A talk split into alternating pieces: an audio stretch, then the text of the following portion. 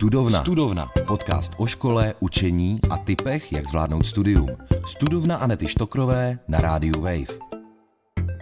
Výběr knih k maturitě musí obsahovat také dramatická díla. Dnešním tématem budou právě divadelní hry, které se u maturity často objevují a jejich zpracování. Ve studovně vítá Martina Zavadila, ředitele Dramoxu. Dobrý den. Hezký den. Vy jste sám vystudoval divadelní vědu. Jak na to vzpomínáte? Rád. Um, byl to skvělý čas.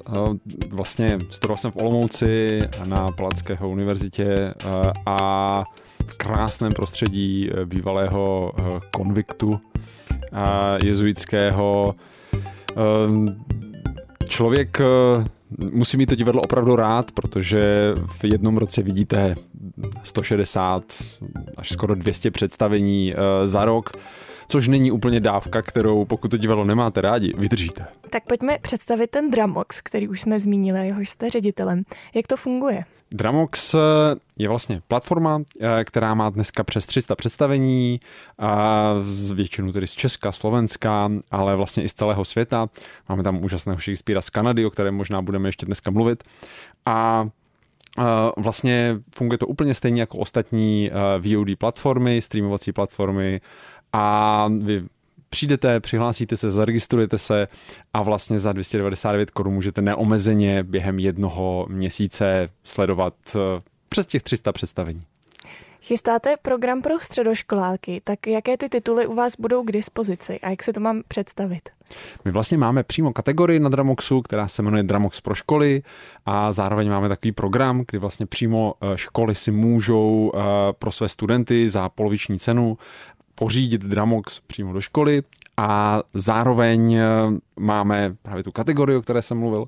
No a v té kategorii máme všechno, eh, co je spojené s ne povinnou četbou dneska, ale doporučenou četbou a nebo právě s divadelními hrami, které se, či autory, kteří se objevují eh, třeba u maturitních otázek. Jaké divadelní hry byste vy osobně doporučil přečíst nebo shlédnout maturantům? to by byl dlouhý seznam u mě, ale uh, můžeme začít tou českou klasikou. Začneme na konci 19. století Marišou a určitě i vzhledem k tomu, co jsme prožili za poslední uh, dva roky, a doporučuji se podívat uh, a přečíst si třeba Bílou nemoc od Karla Čapka, romantičtější duše určitě neudělají chybu uh, s, se Siránem a nebo uh, s čímkoliv od Shakespearea. A to patří k takovému běžnému vybavení. Stává se, že se ta adaptace liší od předlohy. Říkám to proto, že je asi fajn se na tu hru podívat, ale zároveň si říkám, že by si člověk možná stejně asi měl radši přečíst, aby ho nějak nenachytali u té maturity. Tak jestli vnímáte nějaký trend v tomhle směru, že se třeba klasiky zasazují do současnosti a tak?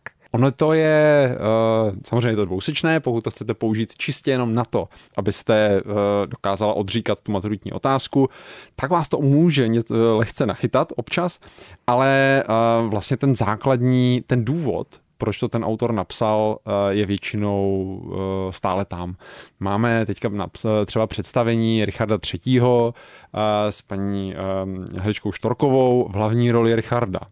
Což není úplně standardní obsazení, a e, celé je to e, hodně kabaretní, hodně takové uh, zpívané, veselé, neúplně klasický Richard III, tak jak byste si ho představila, a nebo myslím, jak si ho Shakespeare představoval. Ale vlastně to představení v tom, o čem to je, v tom boji o moc a vlastně v, tom, v té manipulaci s lidmi, a tak to tam pořád zůstává. Takže i když je to modernější zpracování, jiné kostýmy nebo žádné kostýmy, tak eh, i přesto eh, v drtivé většině těch představení zůstává ten důvod, a to, co vlastně by asi ten student eh, měl popisovat u té maturity, proč a co je obsahem, tak to tam zůstává, ať je to zpracování jakékoliv. Maturanti odevzdávají celkem 20 titulů a minimálně dva z nich musí být eh, dramatická díla. Tak si pojďme rovnou trochu rozebrat. Zmínil jste Marišu, tak eh, pojďme na ní. Co by maturanti měli o tomhle díle vědět? A tak je to vlastně, dá se říct, největší česká tragédie, abych uh, předešel kontroverzím, jedna z největších. A příběh o ženě, která bojuje proti tomu vlivu anebo snahy jí, eh, jí donutit ke sňatku. Tam je vlastně eh, na celé té tragédii Mariši, která si musí vzít vávru eh, a vlastně všichni kolem ní nutí, aby si vzala a neustále do ní tlačí, tlačí, až ona říká, přestaňte do mě tlačit, já si ho nechci vzít a nakonec ji donutí, ona si ho vezme a vlastně končí to, snad nikomu neprozradím něco, co by nevěděl, končí to tím, že otráví Vávru. Tak vlastně to nejsilnější z mého pohledu na celé té tragédii Mariši je to, že ve chvíli, kdy to psali mrští, eh, bratři Mrštíkové a uh, ve chvíli, kdy se to hrálo a hrálo se to opravdu během, řeknu, 20. 30. let eh, po celém Česku, ve všech vesnicích, protože amatérské divadlo bylo mnohem rozšířenější, dalo by se říct, než dnes. A opravdu v každé větší vesnici hráli ochotníci nějaké divadlo a ta Mariša byla velmi častým tématem. A ono to bylo opravdu živé, protože vy, když jste seděli v tom, nebo když tam hráli na, tom, na té vesnici právě tu Marišu, tak uh, měli jste skoro stoprocentní jistotu, že v tom uh, hledišti sedí taková Mariša, kterou donutili právě k tomu, aby si uh, vzala nějakého takového vávru. A samozřejmě tím, jak to končí tou smrtí toho vávry, uh, to by musela být zajímavá cesta domů občas. A ještě k tomu zpracování teda, jaké je to, které můžeme najít na tom Dramoxu zrovna a jestli jsou ještě nějaká jiná právě třeba modernější, nebo jestli se to stále hraje eh, v tradičních kostýmech, řekněme. V podstatě, co jste vyjmenovala, všechno můžete v průběhu let najít. To představení, které máme eh, na Dramoxu, je, eh, řekl bych tak, v polovině té tradice a toho eh, modernějšího zpracování, trochu tíhne víc k tomu modernějšímu zpracování, ale vlastně pořád si drží vlastně to, co jsem popsal. Ten, ten tlak té rodiny a vlastně i té širší rodiny, i té vesnice toho, aby udělala to, co se od ní očekává, ona to udělá a končí to právě, jak je to toho nucena, tak končí to tou tragédií. Můžete se mm, vlastně zajít podívat na poměrně uh, osekanou verzi v Národním divadle. Teď si nejsem jistý, jestli ještě hrají, ale myslím si, že ano. A vlastně Mariša je uh, titul na to, aby v divadle hráli Marišu, musí tu Marišu v tom souboru mít základní pravidlo. Stejně jako když chcete hrát Hamleta, nebo když chcete hrát jakoukoliv eh, takovou zásadní postavu. Jaká je ta Mariša teda, kterou musí to divadlo mít? No musí to být charakterní herečka, která eh, to utáhne, tu hru. Musí mít eh, dostatečná, musí na to mít věk. Mariša mm, nemá 50, Mariša je mladá dívka. A já si vlastně vzpomínám, jedna z nejlepších Mariš, kterou jsem kdy viděl, byla právě paní Hřebíčková, která za to dostala Itálik ve Zlínském divadle. A ta vlastně v režii Martina Františáka udělala uh, Marišu vlastně přesně to sedlo. V té chvíli, kdy vlastně ona jako herečka byla stále mladá, ale zároveň nabrala dost zkušeností, aby byla schopná utáhnout to představení, které vlastně až dotáhlo do uh, právě Eh, do ceny Itálie a můžu říct, že to byla jedna z nejlepších eh, Mariš, kterou jsem kdy viděl, která nebyla až tak moderní, spíš byla do toho tradičního, ale byla skvělá. Mariša je eh, vlastně součástí té linie eh, toho realistického divadla. To znamená toho, který popisuje ten život na vesnici eh, v té dané době. Takovou kronikou divadla je třeba zase od mrštíku, ať nechodíme daleko, rok na vsi. A to je opravdu, to má i podtitul, pokud se nemýlím, kronika, kronika vesnice. Eh, a to je opravdu včetně těch eh, rituálů a brzo budou velikonoce, takže šmigrusu, žibačky, eh, či jakkoliv to nazveme, záleží z kterého regionu zrovna jste, tak tohle to je součást těch rituálů, vlastně součástí té, toho života té vesnice a jestli v něčem eh, byli mrštíci výborní, tak právě v tom eh, zachycení. No ale eh, budu upřímný k mladším posluchačům, rok na vsi je poměrně jako délka, to je, to je poměrně jako fakt kronika, to je velký. Ta Mariša je, má svou výhodu i v tom, že je poměrně krátká. Není to, a realistické drama má, tíhne trošku k tomu, aby to byly delší kusy a ta Mariša se tomu trochu vymyká, většinou se teda trošku škrtá v některé pasáže, některé epizodní role, ale vlastně ten základ zůstává. Což pokud si chcete něco přečíst, můžete tohle. Není to až tak dlouhé, když to porovnáme s třeba králem Lírem, ať se přesuneme k Shakespeareovi. Tak pojďme na toho Shakespearea. Eh, co tedy eh, zajímavého můžeme u maturity říct o Shakespeareovi, o jeho díle? Shakespeare, uh, narozený jako syn rukavičkáře v Stepfordu nad Avonou, vlastně má z hlediska té tvorby, řekněme, tři fáze.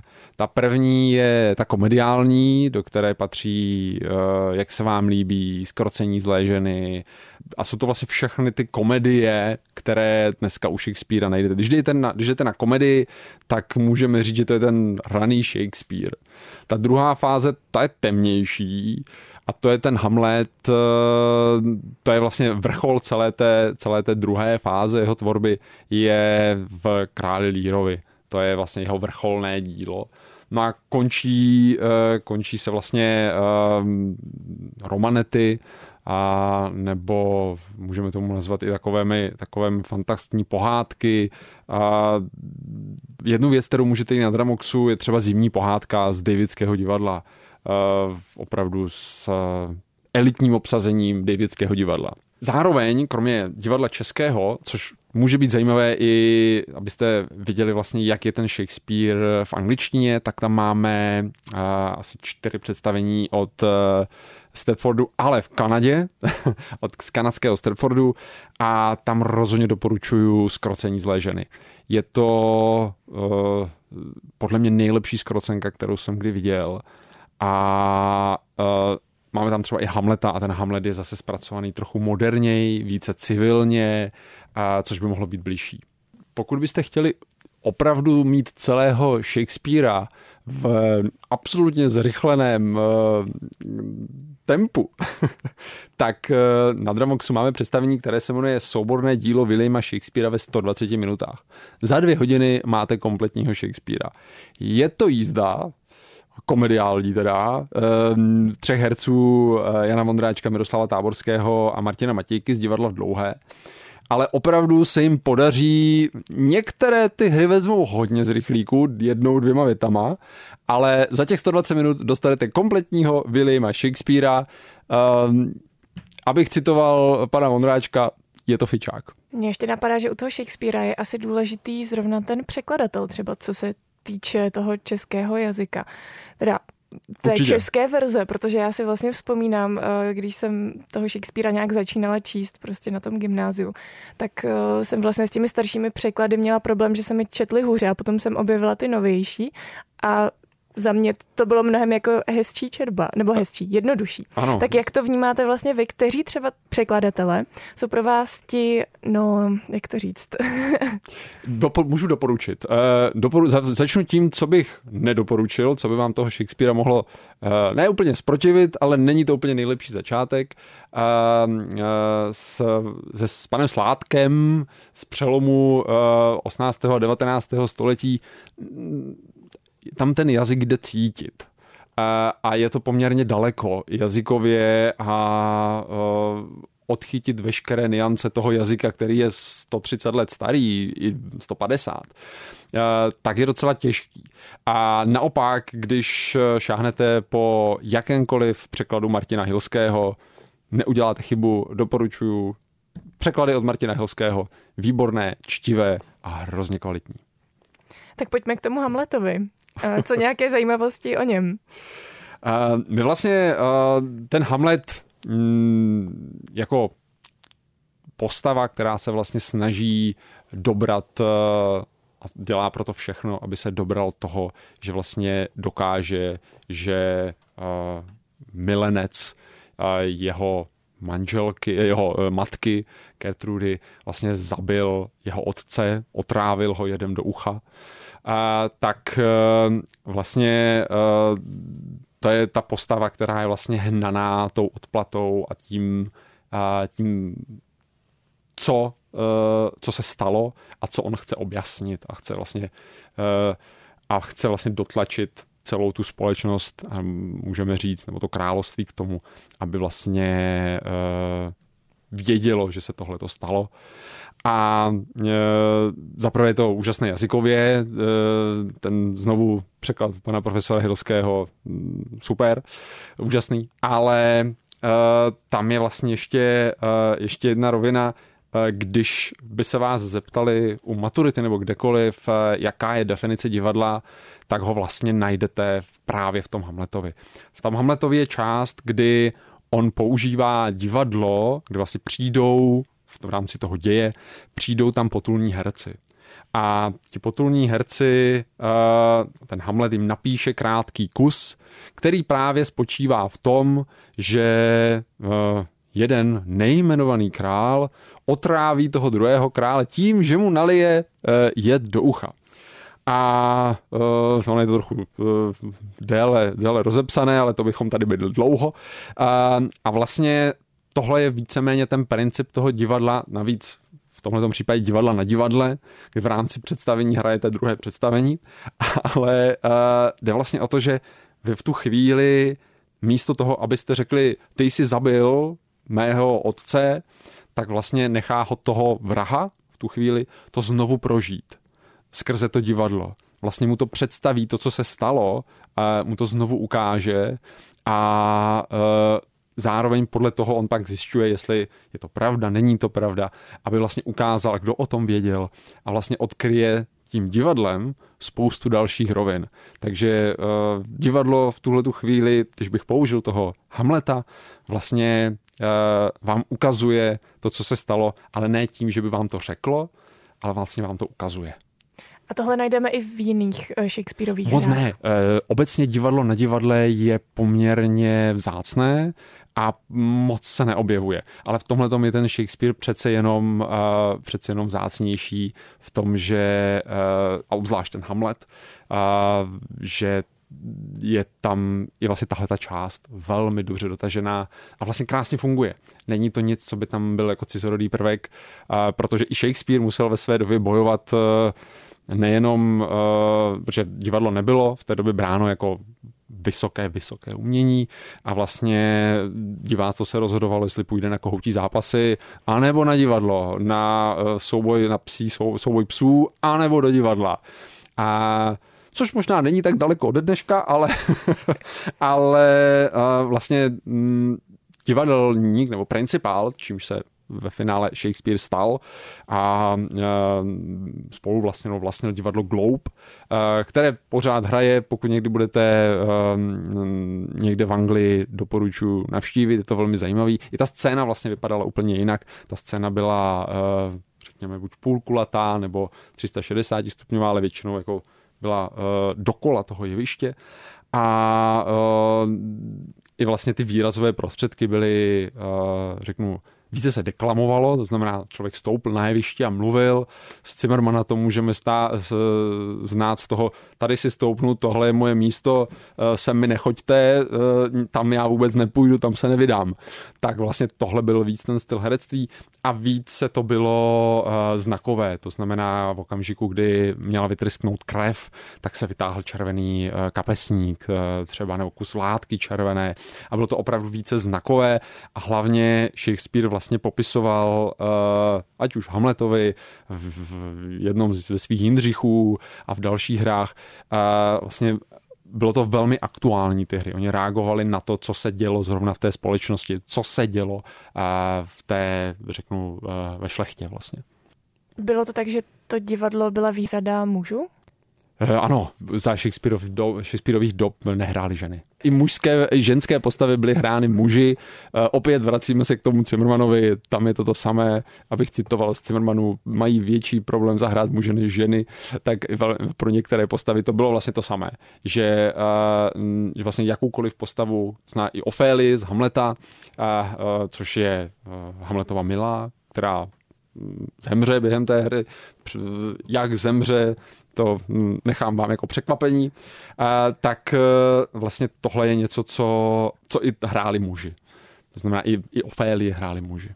Ještě taková jedna věc, my vlastně v rámci Dramoxu máme i pracovní listy, pro, a právě u Hamleta se to dobře, dobře vysvětluje, a protože v rámci těch pracovních listů, které právě používají třeba školy, a učitel literatury nebo a, jiných jazyků, třeba angličtiny, pokud to chce použít v angličtině, tak si vlastně vezme náš ten pracovní list a pak pustí těm, divá, těm studentům právě třeba toho Hamleta, a pak ho s ním rozebírá. My jsme vlastně ve spolupráci s DAMu, s divadelní sekcí, tak vlastně jsme vytvořili pracovní listy a ty pracovní listy nechtěli jsme to dělat jako test, jako otázku, kolik lidí přežili, přežije na konci Hamleta, což je mimochodem nižší číslo než těch, kteří umřou, tak jak už to u Shakespearea bývá, tak to by nám přišlo jako zbytečná otázka. A spíš je to, spíš jdeme po těch motivech, Eh, a jak se to vlastně snažíme trochu ohnout i pro toho mladšího diváka, tak je to, tak jsou tam úkoly typu, jak by vlastně dneska vypadala konverzace na Instagramu mezi Ofélí a Hamletem. A e, pamatuju si, že třeba v Olomouci e, na gymnáziu nám vlastně posílali nádherné vyplněné pracovní listy, kdy na tom strávili hroznou, hroznou část e, té výuky, té týdení, protože když už to vlastně měli v sobě, tak najednou o tom začali mnohem víc přemýšlet a víc o těch motivech a proč Hamlet udělal to, co udělal a proč Ofélie uh, uh, skočila tam, kde skočila. a uh, vlastně bylo to, bylo to více jako o nich, o těch postavách, než eh, o tom, eh, kolik lidí zemřelo, eh, že, se to, že je to v Dánsku a kdy zemřel Shakespeare to, to myslím, že není až tak důležité. Zároveň vlastně ty školy to takhle používají i třeba pro ostatní výuku. Ať už jsem zmínil ty jazyky, v Havlíčkové Brodě jsme měli gymnázium a to udělalo měsíc, eh, jako měsíc celý divadelní. To znamená, používali divadelní představení ve výtvarce třeba, že vytvářeli scénu eh, pro některé divadelní, pro nějakou divadelní hru, eh, používali to hudebce, používali to vlastně napříč, teďka to můžete používat v, jazy, v angličtině, v němčině, vezmete Schillera a můžete to používat v Němčině. Tam nemá to vlastně limit. A udělali vlastně celý skrz tu výuku takový divadelní měsíc, kdy roubovali právě to divadlo, které je eh, které v sobě má všechny ty prvky, eh, tak používali poměrně super způsobem, to se nám hrozně líbilo. Jak už jsme zmínili, tak minimální počet těch dramatických děl k maturitě jsou dvě, samozřejmě jich může být i víc. Ale u toho mě napadá uh, takový malý tip, že když už máte jednoho toho autora, tak si od něj vzít ty dvě další díla je vlastně jako výhodné v tom, že uh, se učíte eh, hlouběji o tom jednom autorovi stále, tak mě napadá, jestli máte nějaké uh, oblíbené kombo Shakespeareovské, že kdybyste vybíral třeba dvě ty díla. Já vezmu ten klasický kánon asi. Když si vezmete Hamleta a Romea a Julii, tak sice vám tam chybí komedie, ale ono to vůbec nevadí, protože příběh Roma a Julie je, uh, za prvé Shakespeare to vzal z Tristana Isoldy, ne, nebo ze, ze starších textů, to znamená, on se hodně se inspiroval, je to archetyp, je to něco, co neustále vidíme kolem sebe. A kdybych měl nějak v rychlosti shrnout Roma a Julii, a dva mladí a velmi mladí, uh, Julie má 13 let, a tak uh, velmi mladí se uh, seznámí, a vlastně zamilují se, ale jsou to dva nesvářené rody, uh, Montekové a Kapuletové a ty vlastně dva, ne, uh, ty dva rody vlastně jdou proti sobě. A jsou inscenace, kdy je to v rámci válečných konfliktů, vlastně, že ty dvě strany se spojí v rámci té lásky těch dvou lidí. Uh, vlastně ta míra toho, jak se inscenuje a jak se vlastně používá Roma a Julie, ten příběh dvou z nestvářených stran, které vlastně propojí ta láska těch dvou, uh, dvou osob, je univerzální a neustále se opakuje uh, a můžete ho vlastně naroubovat na většinu situací, kde máte dvě strany, protože ve finále vám to vždycky spojí ty dva zamilovaní lidé. Za který z těch děl byste rád maturoval? Z Mariši bych rád maturoval to mám rád. Já, já, mám to, já tu hru mám fakt rád, protože je to, je to něco, co dneska už je možná méně živé, ale když by ten student vlastně se pobavil třeba s babičkou, nebo prababičkou, tak u prababičky si řeknu, že třeba stoprocentně to mm, mu řekne, no jasně, tady byly domluvené sňatky. A je to vlastně o něčem, co hrozně dlouho bylo v té společnosti. No a pak bych si klidně vybral uh, Roma a Juli, anebo toho Hamleta. A nebo Čechova, bych si vlastně tři sestry. A to je mm, vlastně něco, co taky změnilo ten divadelní, to divadelní vnímání, kdy vlastně tři sestry, když to zjednoduším, máme mimochodem z Ostravského divadla Arena, výborné tři sestry, kde hraje mimochodem pan Kozub. A e, vlastně je to o té nečinnosti zase. Tam je tak, jak Mariša je donucena k něčemu, což tak úplně zase z jiného soudku, tak ty tři sestry vlastně neustále mluví o tom a je to celé je to konverzač, konverzační, ale neustále mluví o tom, že něco změní ve svém životě, že něco udělají, ale nikdy nic neudělají. Neustále mluví, že pojedou do Moskvy a že změní svůj život. Nikdy nic neudělají, zůstanou na tom fleku. Vlastně uh, ten základní princip v tom Čechovovi je, že kde ty postavy začaly, tak tam skončí. A vlastně během, to, té, během toho se stane hrozně moc věcí, během těch, eh, té uh, inscenace, během toho textu. Ale ve finále ta, ty postavy zůstanou zabejčený na tom samém místě a nehnou se. Pojďme na závěrečný tip. Hmm. Co byste poradil studentům, které čeká maturita z literatury? Běžte na Dramox, zaregistrujte se na Dramoxu, uh, spoustu věcí si tím ulehčíte, ale to je první rada. A ta druhá rada bych řekl, že ten dneska ten student má tu skvělou pozici v tom, že ať mu sedí uh, literatura v jakékoliv formě, ať je to film, ať je to divadlo, ať je to komiks, uh, tak vlastně, uh, ať je to video na TikToku, rozhlas, a vlastně všechna ta klíčová díla, o kterých se bavíme, nebo která jsme tady zmínili, uh, tak mají všechny své verze, mají všechny, mají komiksové verze, mají jakékoliv verze. A vlastně uh, skoro ať čáhnete do čehokoliv, tak vždycky tam najdete ten, ten zásadní, tu zásadní část toho příběhu, ten důvod, proč vlastně to dílo vzniklo. A naopak ty jiné formy nutí, řeknu toho studenta, více nutí přemýšlet o těch postavách a méně o tom, kolik lidí zemřelo, kolik lidí přežilo, jak zemřeli a kdo měl rád koho. A je to spíš, je to o těch motivacích, těch postavách a opravdu o tom, proč to bylo napsáno. Tak, jak jsem popisoval v tom Hamletovi, v divadle, na divadle, eh, tak to je vlastně ten, ten základní princip. A v tom bych doporučil, podívejte se na cokoliv, na jakoukoliv formu, protože mm, pomůže vám to v životě mnohokrát, protože je to součástí té běžné konverzace. A v tom je to divadlo krásné, že je hrozně prorostené tím to běžnou konverzací, tím běžným životem. Vlastně další rovina, kterou na tom Dramoxu, nebo v těch divadelních představeních můžete najít, je ta, že to není jenom ta literární, to znamená očkrtnutí té otázky, ale vlastně má to přesah i do dějepisu nebo společenských věd.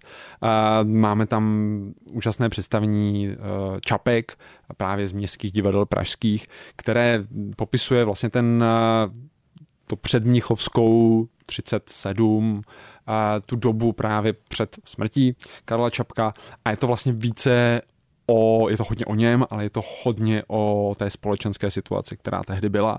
A, nebo elity ze Slovenského národního divadla, které vlastně popisují ten přerod, zase ať se posuneme trochu uh, k současnosti, uh, ten přerod z těch komunistických elit uh, do těch podnikatelských nebo kapitalistických elit. A ta, to představení elity to popisuje velmi, velmi dobře. A je to vlastně něco, co má mnohem větší přesah ať už do toho společenského, sociovědného, historického, eh, než jenom eh, ten Shakespeare, a nebo než eh, to divadelní představení, které bychom, o kterých jsme mluvili na začátku. Hostem dnešní studovny byl Martin Zavadil, díky, že jste přišel. Moc děkuji za pozvání. Studovna. Studovna. Podcast o vzdělávání, škole a studentském životě. S Anetou Štokrovou na rádiu Wave.